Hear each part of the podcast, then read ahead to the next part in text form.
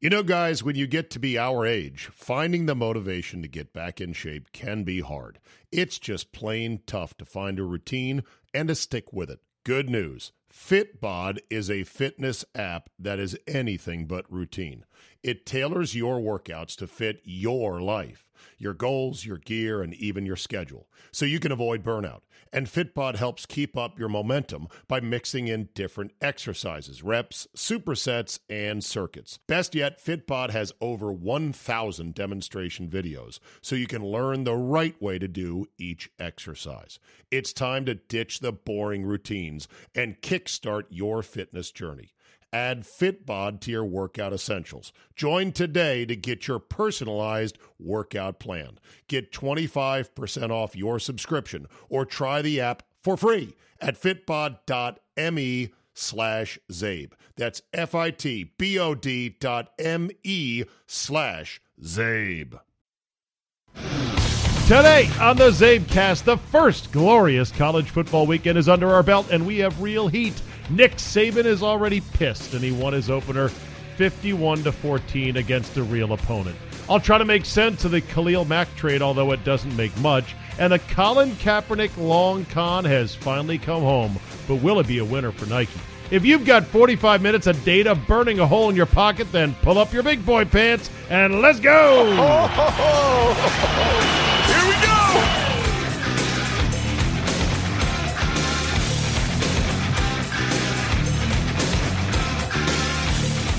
Tuesday, September 4th, 2018. Thank you for downloading. We have got ourselves some football to talk about. In fact, 23 straight weekends of glorious tackle football. College, pro, both, one or the other. Buckle in. It's going to be a wonderful ride, as it always is. Best sign of the weekend, and it was great to welcome back College Game Day, the best piece of non game sports programming on the entire landscape. The sign of the weekend had to be, at least the one I liked the most, Urban Meyer deleted my other sign. Oh, yeah, that's a good one. And we are off and running with the coaches getting clowned by the college kids on college game day. We got the Khalil Mack trade to talk about, Nick Saban and sideline reporters Doug Peterson getting all testy, NFL cuts, more college football, Colin Kaepernick, and a bunch of other stuff. We'll try to get to all of it today as we're back from a three day weekend. Thank you, thank you, thank you. Amazing. I am blown away that we sold out the 500 ale coins for the first 500 subscribers to Zabecast Premium, which, if you don't know about, ding ding, I'm going to tell you right now. Starting immediately, you will get Monday, Tuesday, Wednesday, Thursday for free, as always. Fridays, though, I'm putting behind a little paywall at $4.99 a month for Zabecast Premium. Now, Friday's show is going to be great, maybe even better than these four shows here during the week. Hey, wait a minute. Didn't you take Monday off? Yes. Yeah, I took Labor Day off. I'm sorry. This schedule is going to coincide with my regular work schedule. So I took Monday off, but normally it's Monday through Thursday, four are free, five on Friday. You're going to have to pay a little bit of money for. If you want it. If you don't want it, if you already pay for too much stuff, that's fine. Just free ride on the first four days, and uh, I'm sure somebody will bootleg Friday show and send it to you. Uh, don't do that, actually. Appreciate that. No, but seriously, I, I gave away a, a, special ale coin, and, and I didn't. I've, I've got them being printed up right now, so it's going to take a couple of weeks to get them for those that are wondering. And if you got an email that said you're one of the first 500, you're one of the first 500. If you did not get one, and I'd say if you ordered the Zabecast Premium after, I want to say 4:30 on Friday afternoon, then you are not part of the first 500. And I, would love to get everybody a coin, but they, there's got to be that incentive. Now, I hope that everyone doesn't cancel after one month and go, ha ha, got the coin, sucker. But we shall see. There was one guy, and I don't have his name handy, who did order and then immediately cancel. So he's on the hook for one month, month and now he's out. Uh, my guy, Chris Broussard, said, do, do you want to give him a coin? Because we didn't stipulate that he had to stay a premium subscriber. And I said, no, no, no, no. Let him do that. I got his name. I've got who he is. I will make him a legend as that guy, the guy who just wanted the coin. Anyway, uh, if you don't, uh, if you're not subscribed now, I'd love it if you did, but I will not begrudge you if you don't. Go to zabe.com slash premium. That's zabe.com slash premium. That's the site you have to go to to subscribe. And then once you do, download the app. Yes, we now have a Zabecast app. It's available at your App Store, Google Play, and iTunes. And it just compiles all of these episodes. And it also allows you to go ahead and get into the premium stuff. And so I'm going to start adding more and more premium stuff. I put last week's Capital Golf Gang up there as a premium item for those subscribers. And I'll do more of that in the future. So I appreciate everyone supporting this podcast. And I swear I will never ask you for any more money. That's it. I will never. I'm not going to raise the. I'm not going to raise the price. I'm not going to say, well, now I'm offering this and video, so it should be. No, that's it. It's the most I'll ever ask you. Period. I swear to God. Now, if I print a shirt and I sell them, that's not asking you for money. That's selling merchandise, just for the record.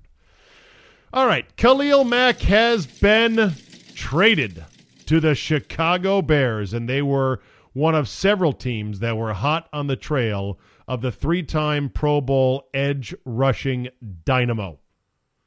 The Raiders traded away their best player, arguably better even than Derek Carr, to the Bears in exchange. So the deal is the Bears give up a 2020 first round pick, a 2019 first round pick, plus a sixth round pick and a third round pick. Now, the Raiders send back along with Khalil Mack to Chicago a second rounder.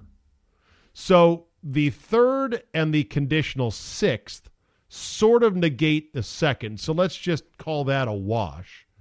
And let's call it a two for one. Two number ones for Khalil Mack.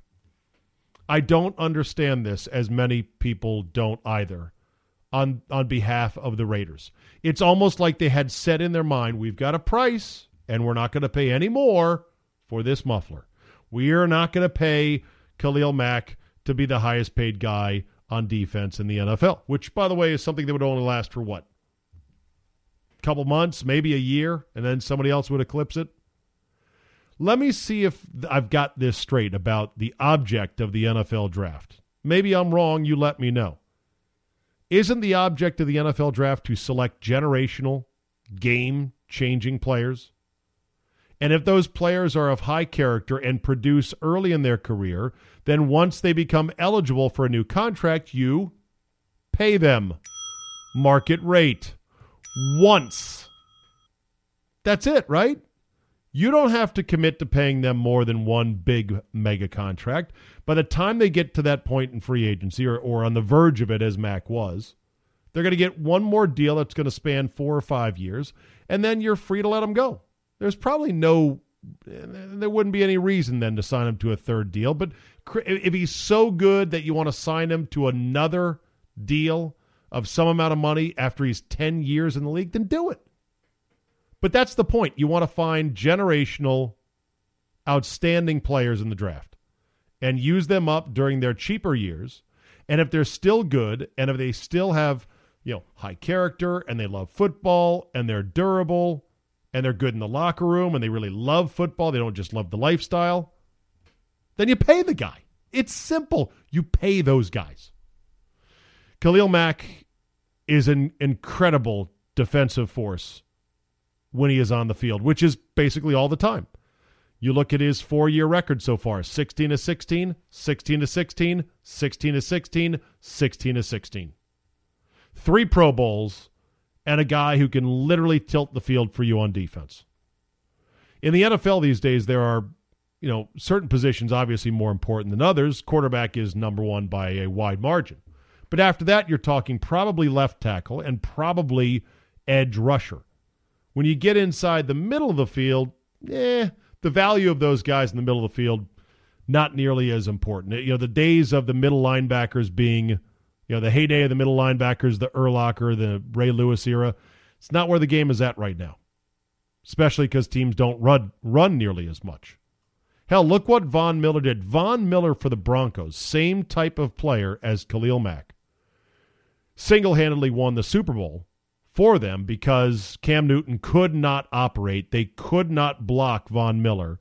And it didn't take Peyton Manning much more than just not completely fucking that game up for him to get to ride off in the sunset with another Super Bowl win. That's the guy the Raiders had, and they let him go. Why? What on earth were they thinking? You know, you think about, okay, who am I going to pay on my team? You're going to pay the quarterback, right? You're going to pay your left tackle, right? If he's good. You're going to pay edge rushers, or most teams would if they're good, right? You might pay a corner. You might pay a wide receiver, which is what the Giants did.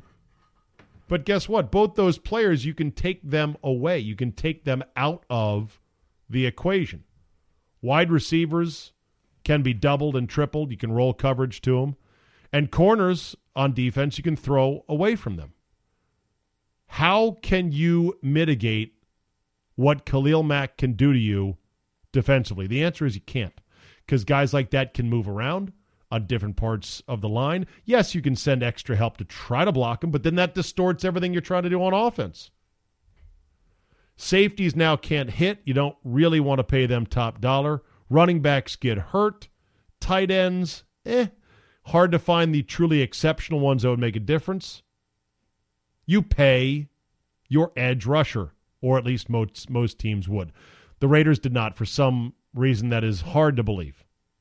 So here was Jon Gruden back when he took the job. And by the way, the Raiders have now paid Gruden 10 $100 million reportedly guaranteed over 10 years.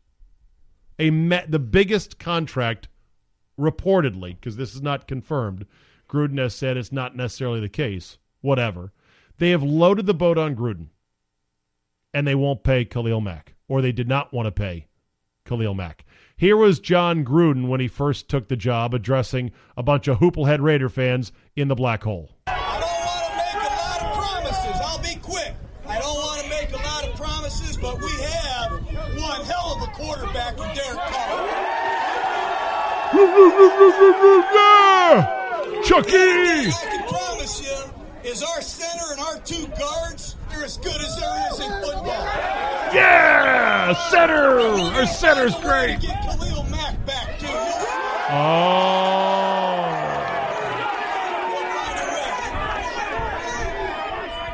We'll find a way. That was Jon Gruden when he took the job. Here was Jon Gruden in the aftermath of the trade over the weekend? I'm not going to get into the negotiation. Reggie and, and, and, Tom Delaney and the people that were negotiating were involved in that. Uh, I know there's, you know, maybe some feeling that I was involved on a day-to-day negotiation. I, I had nothing to do with it. So uh, we were at a we were at a standoff, and um, something had to happen, and uh, here we are. I had nothing to do with it. Isn't that how it always works? Oh no, I I, I wasn't really involved.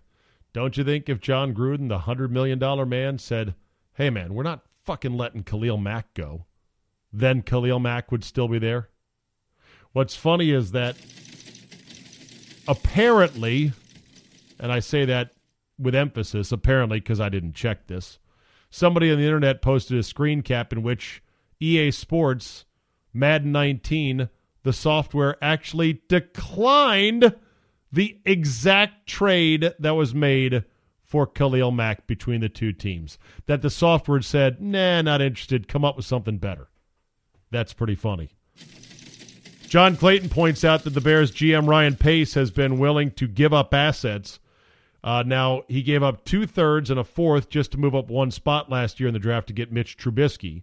Now he moves uh, two first to get Khalil Mack. Certainly one of the boldest GMs in football tweets John Clayton.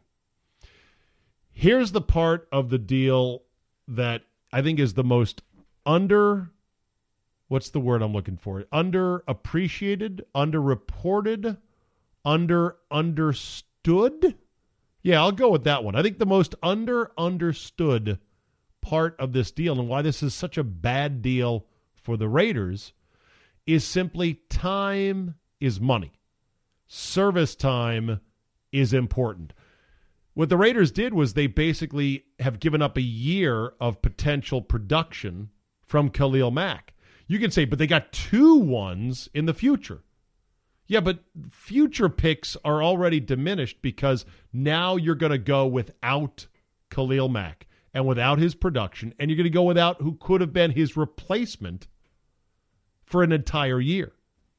And time is an important component of any deal. So if they had done this deal prior to the draft and they were able to use the Bears pick this year, which they didn't have, oh, by the way, because of the trades last year to move up to get Mitch Trubisky, then it would have been a little bit less bad, in my opinion. But it's still bad because of this. You're talking about, okay, so what's your plan then with these two number one picks? First of all, how good will the picks be? In theory, the Bears are a team that is trending up.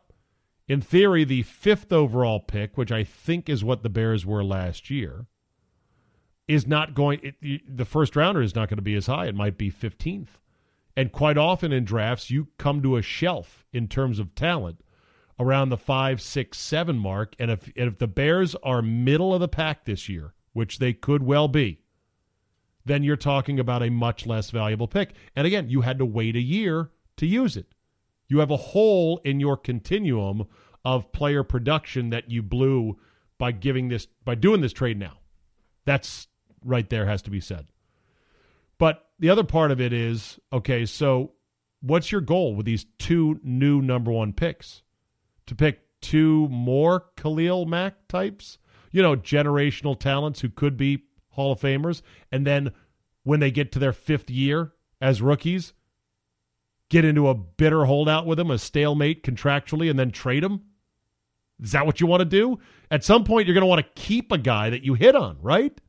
And when it comes to how reliable our first round picks, I mean, look, it is a total crapshoot. I'll go through the 2014 draft itself that saw Khalil Mack get drafted fifth overall out of the University of Buffalo. That to me is another thing that's amazing. How did a guy this good end up at Buffalo, for God's sakes?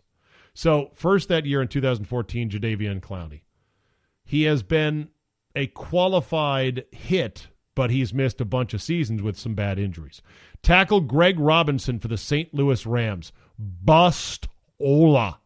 Blake Bortles, third overall. Eh, jury's still out. I know they picked up his deal and he had one good season. Had a good playoff run last year, but I, I wouldn't call him a hit. Sammy Watkins at four. Bust!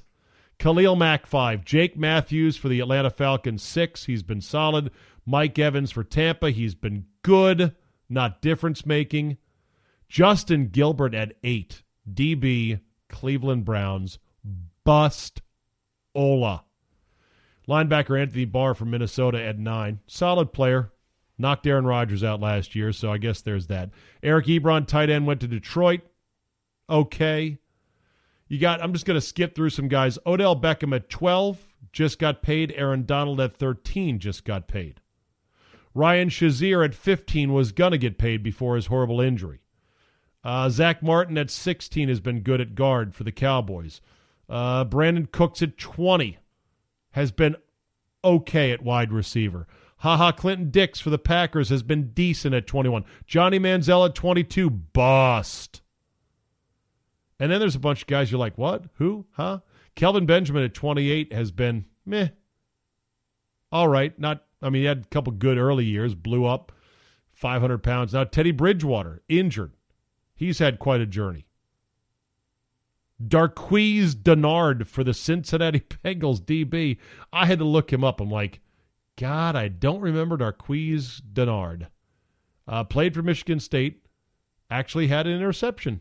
A couple interceptions last year. Didn't play in 2018. Registered zero games. Uh, but I believe he's out of the league now. So, yeah, had a couple picks in his career.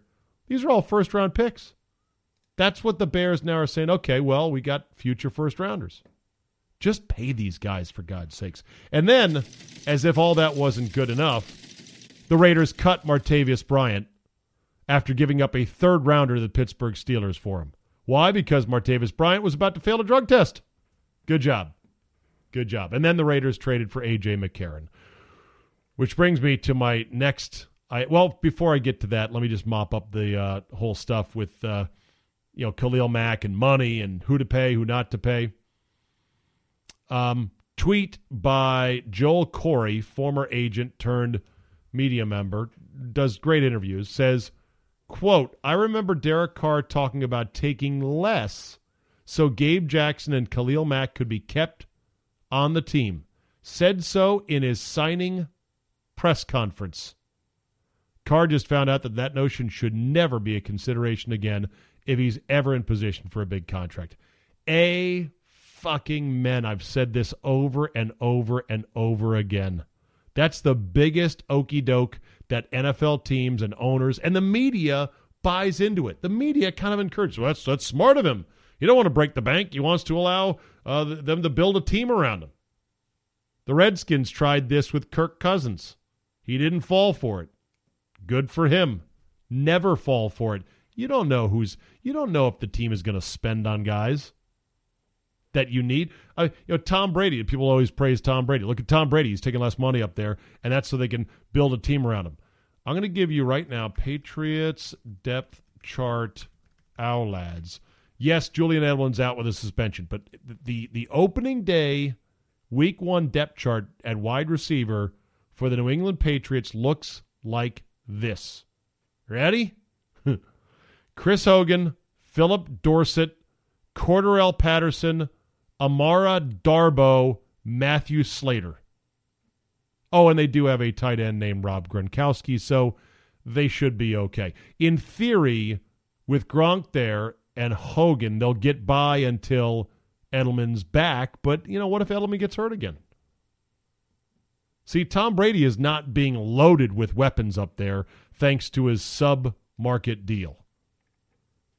In fact, I did pull up the quotes from Derek Carr.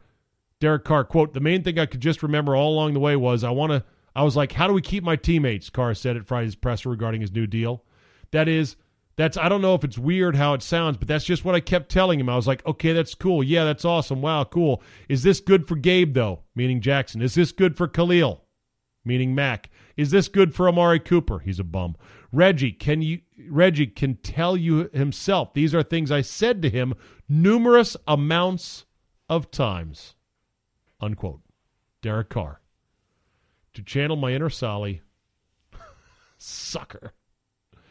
Of course, one guy who absolutely was certain this trade was not going to happen. Who else? Da Pope, Mike Francesa. I made a call to someone as a friend of mine in the, NBA, in the NFL, and I said, "Hey, did you call up about Khalil Mack?" Laughing. I said, I, you know, I said, you, you couldn't pay a price too high for him. He goes, yeah, me and every other team in the league called up and said, hey, you know, you have my number. Well, I said, no chance.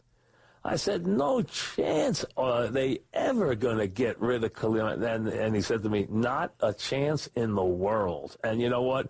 That's the way you look at this. There's no way. I don't care what the situation is. I don't care how bad the situation is. I don't care how bad it breaks down. They are not going to get rid of a generational defender, and that's what Mack is. I mean, Mack is a sensational player. If I were the Jets, I'd give him anything for for Khalil Mack. Anything. You name it. You got it. So there you go. Of course, Mike Francesa said that. In a way, he wasn't wrong. He was just pointing out that Khalil Mack is a great player and he didn't think the Raiders were dumb enough to do this. Well, you mix in the ego of Chucky Gruden and the incompetence of their owner, Mark Davis, and this is the kind of thing that happens. Now, let me just quickly on this point is you know for the for the Bears, I, I wouldn't call this necessarily a home run. I think it's a good solid deal. You pay a premium, which is a second number one. But assuming that number one's going to drop in value because your team's getting better and is drafting lower, and assuming Khalil Mack doesn't get hurt, you're getting a guy who's going to produce right away at a position that is not scheme dependent in the prime of his career. It's a pretty good trade for the Bears, and they were willing to pay the price to get it done. One last trade by the Raiders over the weekend. They acquire A.J. McCarron at quarterback. And you know who is the new radio voice of the Raiders? the great Brent Musburger. And Musburger tweeted, Welcome AJ McCarron to the Raider family. Can't wait for the beautiful Ms. McCarron to join us in Oakland. Awesome. Awesome. This was after Brent Musburger needlessly got hectored by the Yentas and the clucking hens of the PC police about daring to call uh, AJ McCarron's girlfriend at the time, Katherine Webb. Beautiful. back into the game. Now, when you're a quarterback at Alabama, you see that lovely lady there. She does go to Auburn, I want to admit that. But she also Miss Alabama, and that's A.J. McCarron's girlfriend, okay? And right there on the right is Dee Dee Bonner. That's AJ's mom. Wow, I'm telling you, quarterbacks, you get all the good-looking women. Ah, it's a what a beautiful woman. Wow. He's AJ's doing Whoa. some, some things right down in So if you're a youngster in Alabama, start getting the football out and throw it around the backyard with pops. I don't know about you, but my peenie just went, huh? Oh, the hot takes off of that and the scolds were out. Oh, you sounded like a dirty old man. What's wrong with you? Eh, he's a little over enthusiastic, but shit. Did, I watched that clip again of Katherine Webb. She is uh, an 11 on a scale of 1 to 10. Maybe still is. I haven't seen her in a while. Probably still is. She's still very young. That was only, what, five, six years ago or something? But man, that clip of her wearing that Bama jersey and, oh, I don't blame uh, good old Uncle Brent one bit. So, welcome to the Raider family. He's not a good quarterback, but still, welcome to the Raider family. I hope you never have to play. Uptight coaches. Nobody goes from perfectly fine to a raging, pissed off conspiracist, quite like one Nick Saban, the Nictator. And he did so again this weekend, uh, and it caused, of course, viral headlines left and right, and ended with Nick Saban actually apologizing for something he had no need to apologize for. He got a bit agitated by ESPN's Maria Taylor asking a question about their quarterback situation. Jalen Hurts is the upperclassman incumbent. Uh, Tua Tagovailoa is the stud sophomore who won the national championship last year. Both guys played in the 51 to 14 drubbing of Louisville. Of course, Tua looked far more spectacular. So Maria Taylor dared to ask this question. running the show. Let's get down to Maria with Coach Saban. All right, Coach, everyone had questions about who was going to start at quarterback when this game started. What answers did you have about your quarterbacks after watching both of them play tonight? Well, I still like both guys. I think both guys are good players. I think both guys can help our team. Now, right there is where he could have just cut it off. He could have just said, I like both guys. I know they can help our team. Uh, people think if you don't have a quarterback, if you have two quarterbacks, you don't have one. I disagree. We're very blessed. Very proud of both guys tonight. All right. Thank you, Maria. Could have just ended it right there, but Nick is Nick. And he is a weirdo, paranoid, awesome, overly driven, flat out stone cold winner of a coach. And so, for whatever reason, it, it, it was like a pit bull that had, you know saw a flash of light and decided to turn bad. Here goes old Nick. So why do you continually try to get me to say something that doesn't respect one of them? I'm not going to. So quit asking. She's like, I hear you. And that was that. Now, uh, Maria Taylor uh, asked a perfectly appropriate question, and she's fine as a sideline reporter. I do think it's hilarious, though, all the media members caping up. That's a term I learned, I don't know from where, but it's a perfect term in which other media members like to cape up and people like to cape up like i'm going to be a superhero. I'm going to come defend the honor of maria taylor. And i saw more than one person say maria taylor is very good at her job. Oh for fuck's sake. Really? Sideline reporting for football is a throwaway job and it is one of the easiest jobs you could possibly do in broadcasting. It is a job in which, if you are a male, you have no future in it. They don't hire sideline men's reporters. There are a handful of them out there, but not very many when it comes to college football. What does that tell you right there? No offense to Maria Taylor or anyone else that did it, but it's a great gig. It is easy peasy. You're on air for literally five minutes at most for an entire game. at most. Five minutes, six questions. You've got all game to think of your question. It's not a hard job. So when I saw the people caping up for Maria Taylor, saying she's very, very good at her job, like for example, Bruce Feldman, uh, who's who's a good college reporter. Bruce Feldman's good at his job, but that's fine. Uh, Maria Taylor is this is his tweet. Maria Taylor is really, really, really good at her job. Three reallys. The fuck out of here with that. And really gracious, says Bruce Feldman. You're not getting in her pants, Bruce, but nice try. Much respect to her. Yes. Yes, indeed. Tom Oates of the Wall Street Journal tweeted With all the focus we've put on bullying in our schools, why does the University of Alabama allow its football coach to go on national TV and bully a sideline reporter for simply doing her job? Nick Saban is an awful role model. Awful. No, Tom Oates, that is an awful take. Bullying. Oh, for fuck's sake. Come on. Uh, Vince Cellini. He's still alive. Glad to see him tweet the following because I agree. I'm amused by my fellow media members and their selective outrage. Saban is an ass, but when it comes to Popovich, tee hee, that's just Pop being Pop. Oh, I agree. Popovich is an asshole. They're all assholes. It's the way it is. And guess what? This was not bullying. This was not even like uh, the scene in League of, the, League of Their Own, in which Tom Hanks explains after he tears into one of his players, hey, this is how it is at the big league level. Rogers Hornsby was my manager, and he called me a talking pile of pig shit. And that was when my parents drove all the way down from Michigan to see me play the game. And did I cry? No, no. no. No. And you know why? No. Because there's no crying in baseball. There's no crying in baseball. No crying.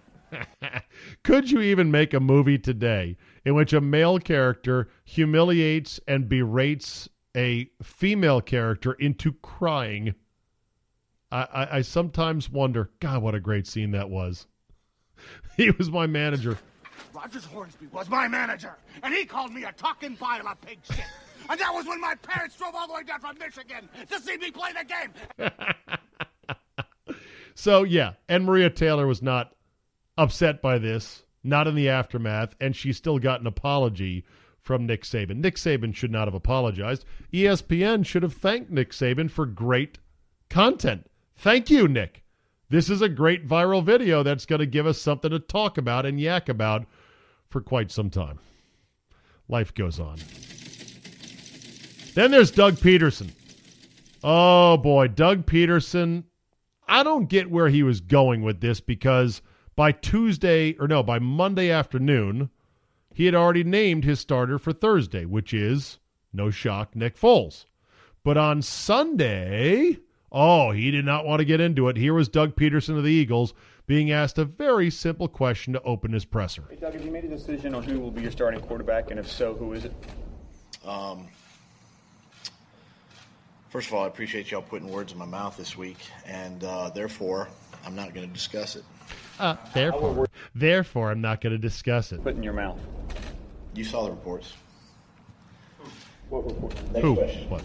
Then he quickly goes to next question like Drew Rosenhaus. I mean, come on. I believe the report he was upset about. Next question. Yeah. Next, next, next question. I believe the report he was upset about was one by Ian Rapoport of the NFL Network. Not a local Philly guy and not a beat guy and not anybody that would be in the know. So he's going to take it out of the regular press corps? Next question. Who here put the words in? In Next question. I have one you here put the words in your mouth. I'm not answering the question. I know, but you said you, you said uh, you said This you. is rude. Well, that, makes, that makes no sense. You're not going to lump us all it. together. Okay. Okay, thanks a lot. All right. I'm going to lump y'all together. Okay. Well, that's good. We're asking a fair question. What's the point of this? I mean, Exactly. What is the point of this? It's my Exactly. What is the point of this? Yeah, good question. No, what's the point of you being an ass? decision. And you're not going to discuss your decision. No. So why Not are you public- having a news Not conference? publicly. Not publicly. I don't do that. I love it. So why are you holding a news conference? I don't do it with any position on this team. I will not do it. Was Carson cleared for contact? He is not. He has not been Not cleared for contact. Okay. Not yet. Okay. So, Coach, I mean, if, if he hasn't been cleared, is, is it your decision to even make My decision to make? Contact? Would it even be We your got a decision? lot. We got a lot of days left. So if he's cleared today or tomorrow, he, he has enough time to prepare for the Falcons if, if that was the scenario. We'll see. Is your refusal to talk about it based on competitive advantage or just because? A little bit. Yeah, a little bit. Yeah. trying to win a football game. You know? Oh. And I don't want to put my game plan My game out there plan. for everybody to see it and read it. Oh, yeah. And teams can scheme and Yeah. it just doesn't make a lot of sense, you know? So I appreciate it. Yeah, yeah. Okay, yeah.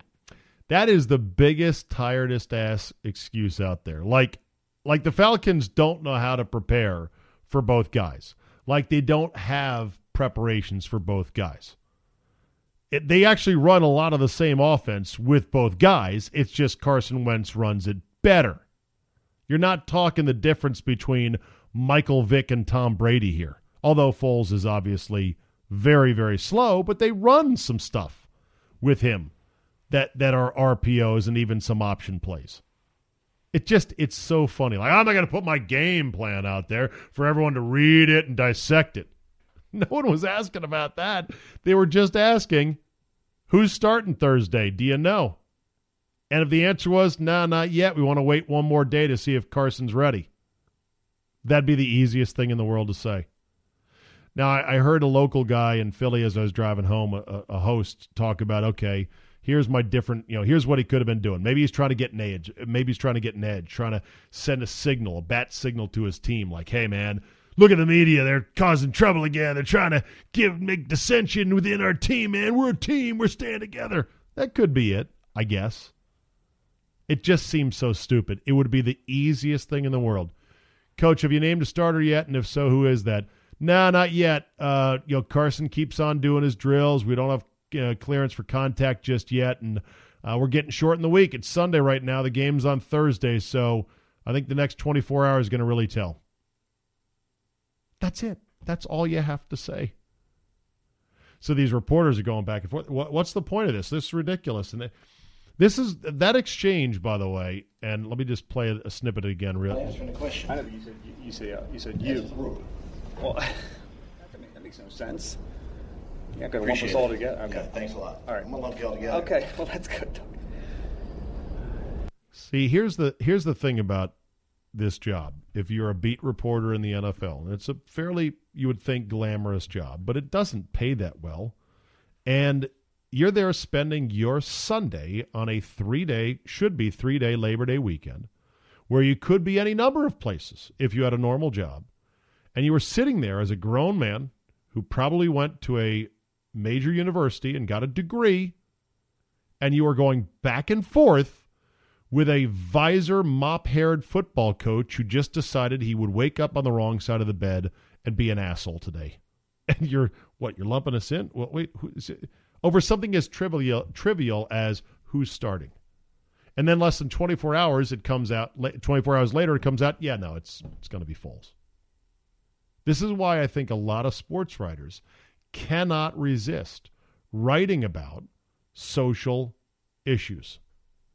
They want to feel like they're doing something of somewhat importance because this shit going back and forth over who's starting and who, why you lumping us together and what what's the problem here that gets to be soul sucking i'm sure for some otherwise smart guys that are trying to report on the NFL Doug Pederson which brings me to my story on uh, what happened. Uh, my st- well, this is an anecdote. This is a real anecdote. Sometimes I make them up. If I make up an anecdote, I'll tell you this is a made up anecdote, or I'll say, "Here's the anecdote," and then once I'm done telling it, I'll say, "I made up the part about this," but everything else is true. This is 100% true. This anecdote, and this underscores just how resoundingly awful and how it will never go away the fact that the fucking Eagles and their filthy, cocky ass fans are world champions. And they, that can never be taken away from them. It's the worst thing to happen to many of us in the NFC East ever. It just is. And here's why. So I get done playing golf with brother-in-law Todd at Gilbertsville Golf Course, a very fine muni that has at least 60% of their bunkers not full of weeds and or water. Well, they've gotten a lot of rain. I don't want to bag on them, but you know. Anyway, uh, we played Gilbertsville Golf Course. It was me, my brother-in-law Todd, and six other neighborhood guys that live in the neighborhood and you know do whatever. One of the guys who I didn't play with, um, he was in the other group. He was the more uh, loquacious of the group. We sit down afterwards to have some beers at a place called Our Place Tavern, which is just you know a driver and a wedge away from the course, and we're having a chat. And I say to this guy who's an Eagles fan, I say, "Hey, you see, Doug Pederson got all snippy today over who's starting a quarterback." He looks at me, this guy, this Eagle fan, and he pauses, and then he says, "Eh, good for him." And then after another pause, he looks at me and he says, because he remembers, he knows who I am. He knows I'm Todd's brother-in-law. He knows I'm from D.C. And he goes, "Hey, uh, Steve, you're an Eagles fan. Steve, you're a Redskin fan, aren't you?" And I go, "Yeah." And then he gets this shit-eating grin, a grin, and then says, "Yeah, you got Alex Smith now, huh? Yeah. All right. Well, we'll see how that goes." And I'm just like, I don't want to say I wanted to punch him because I didn't care to punch him. He's he's he's an okay guy, but it was just so peak cocky ass Eagle fan, and it was all predicated on they won the fucking Super Bowl last year, and you can't take that away. You can never take that away. I loved how he started in with the whole worry about your own team kind of vibe. Like he just, I, I figured if I said, yeah, Doug Pederson got snippy today over who's going to start a quarterback, I thought an Eagle fan or a normal fan would go, yeah, man, I'm worried about Foles. He has sucked this preseason, but what other alternatives do we have? Or, I don't know, Pederson might just be messing with people. It was instead this reflexive, almost fuck everything else. I sense somebody, not an Eagle fan, is trying to start some shit. And so I'm going to say, yeah, worry about your own team. I love the mind your own team guy on Twitter. That guy is the best. You make one comment about, so like, man, I can't believe the Cowboys cut Dan Bailey. Yeah, yeah. Worry about your own team, Redskin fan. okay. Thanks. But yeah, I, I tell my Packer fans this. I said, one day when the Vikings, when the Vikings win the Super Bowl, one day, and who knows when that is, it's going to feel just like it feels as a Redskin fan or as a Cowboy fan or as a Giant fan when your little shit-headed step stepbrother who has never won anything finally wins one. Cuz that's what it like that's what it's like with the Eagles. It is it's the worst. It you know what it's like? It's like imagine somebody at your office you hate. Say a Todd Packer type from the office. You can't stand that person. But you've always had something on him that you didn't have to put up with too much of his shit because at the end of the day, it's like you got the whole card on him. You got the drop on him. Now all of a sudden that's gone. Imagine a Todd Packer type in your office. And I don't know if I can say this. This is just a podcast, right? Okay, I'll say it. Just between us. It's like, let's say the Todd Packer in your office. Fuck your mom. Oh! Good I, God! I'm just trying to make a point. And he had pictures on his phone. Now you know what I'm talking about. Good thing we're moving on. Colin Kaepernick. Well, well, well.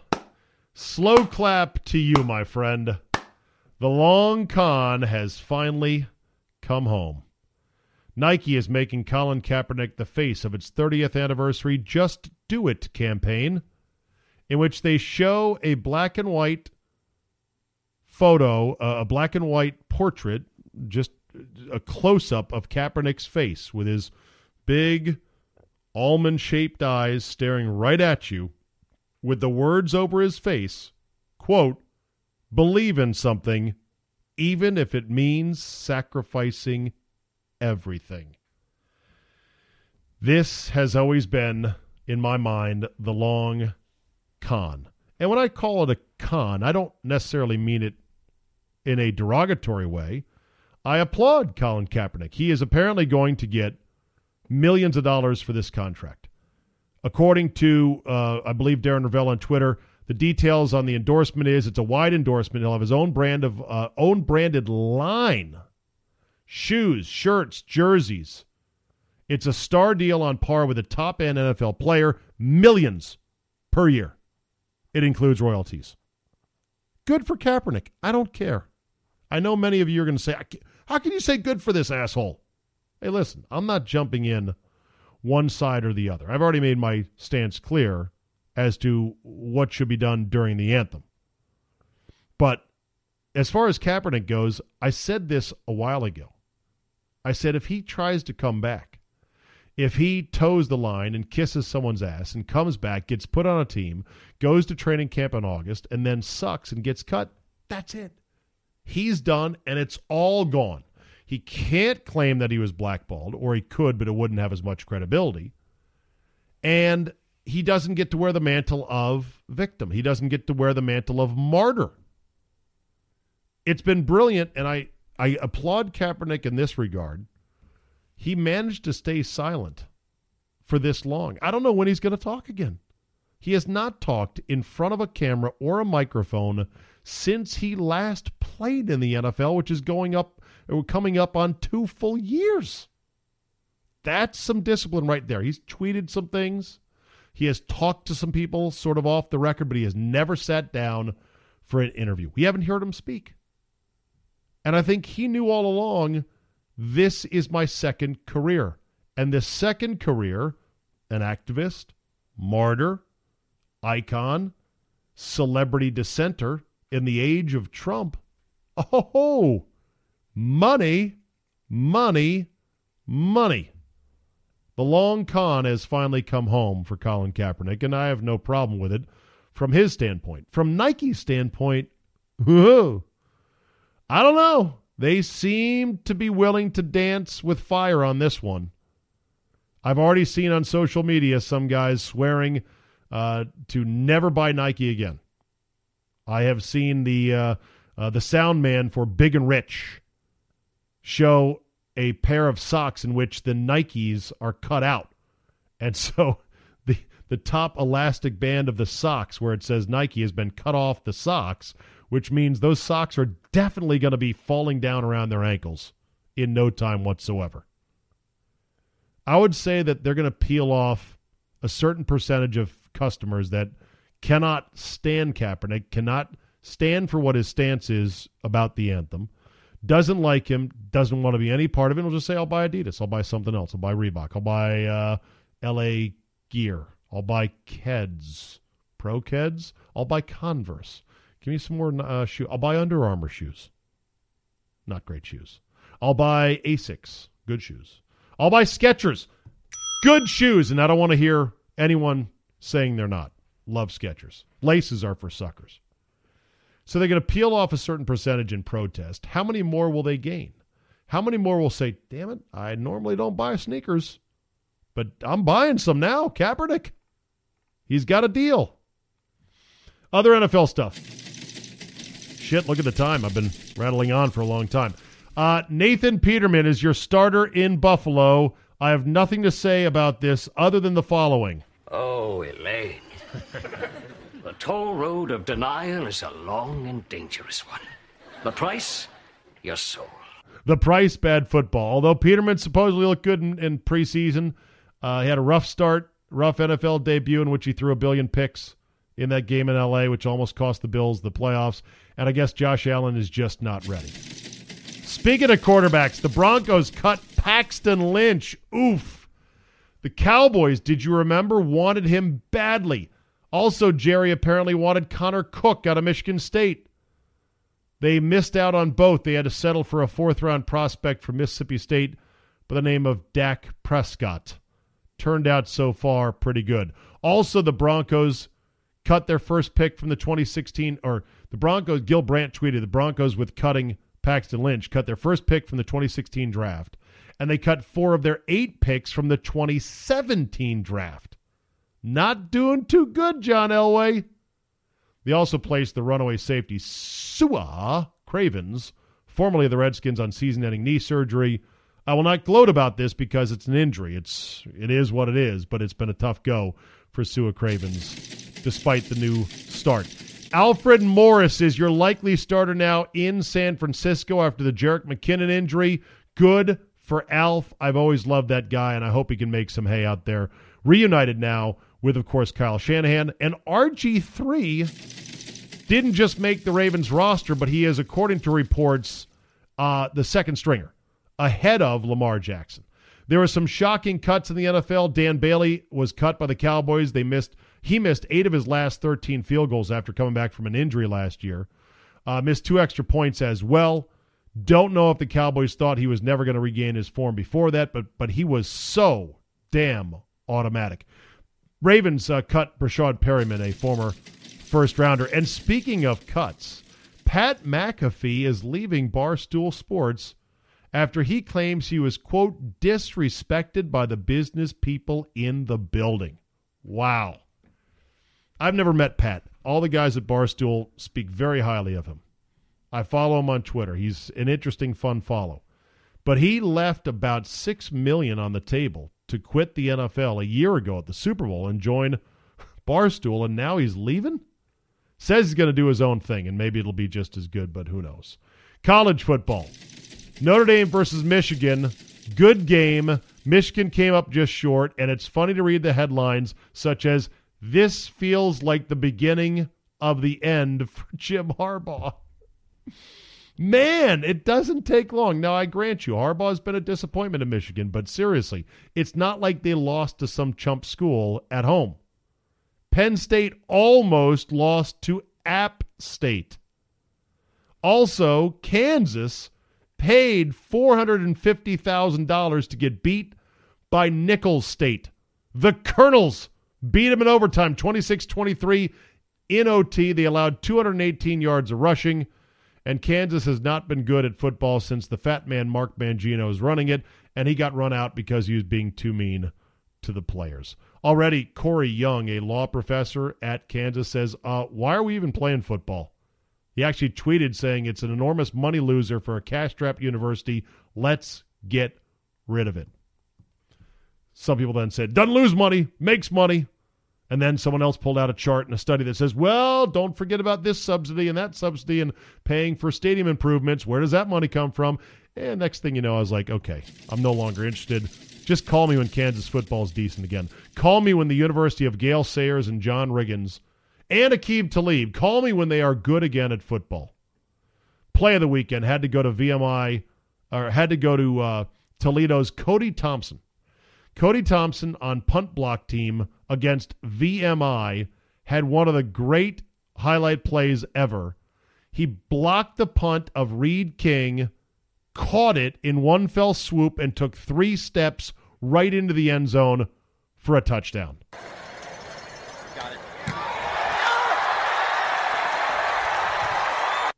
That's it. That was the whole play.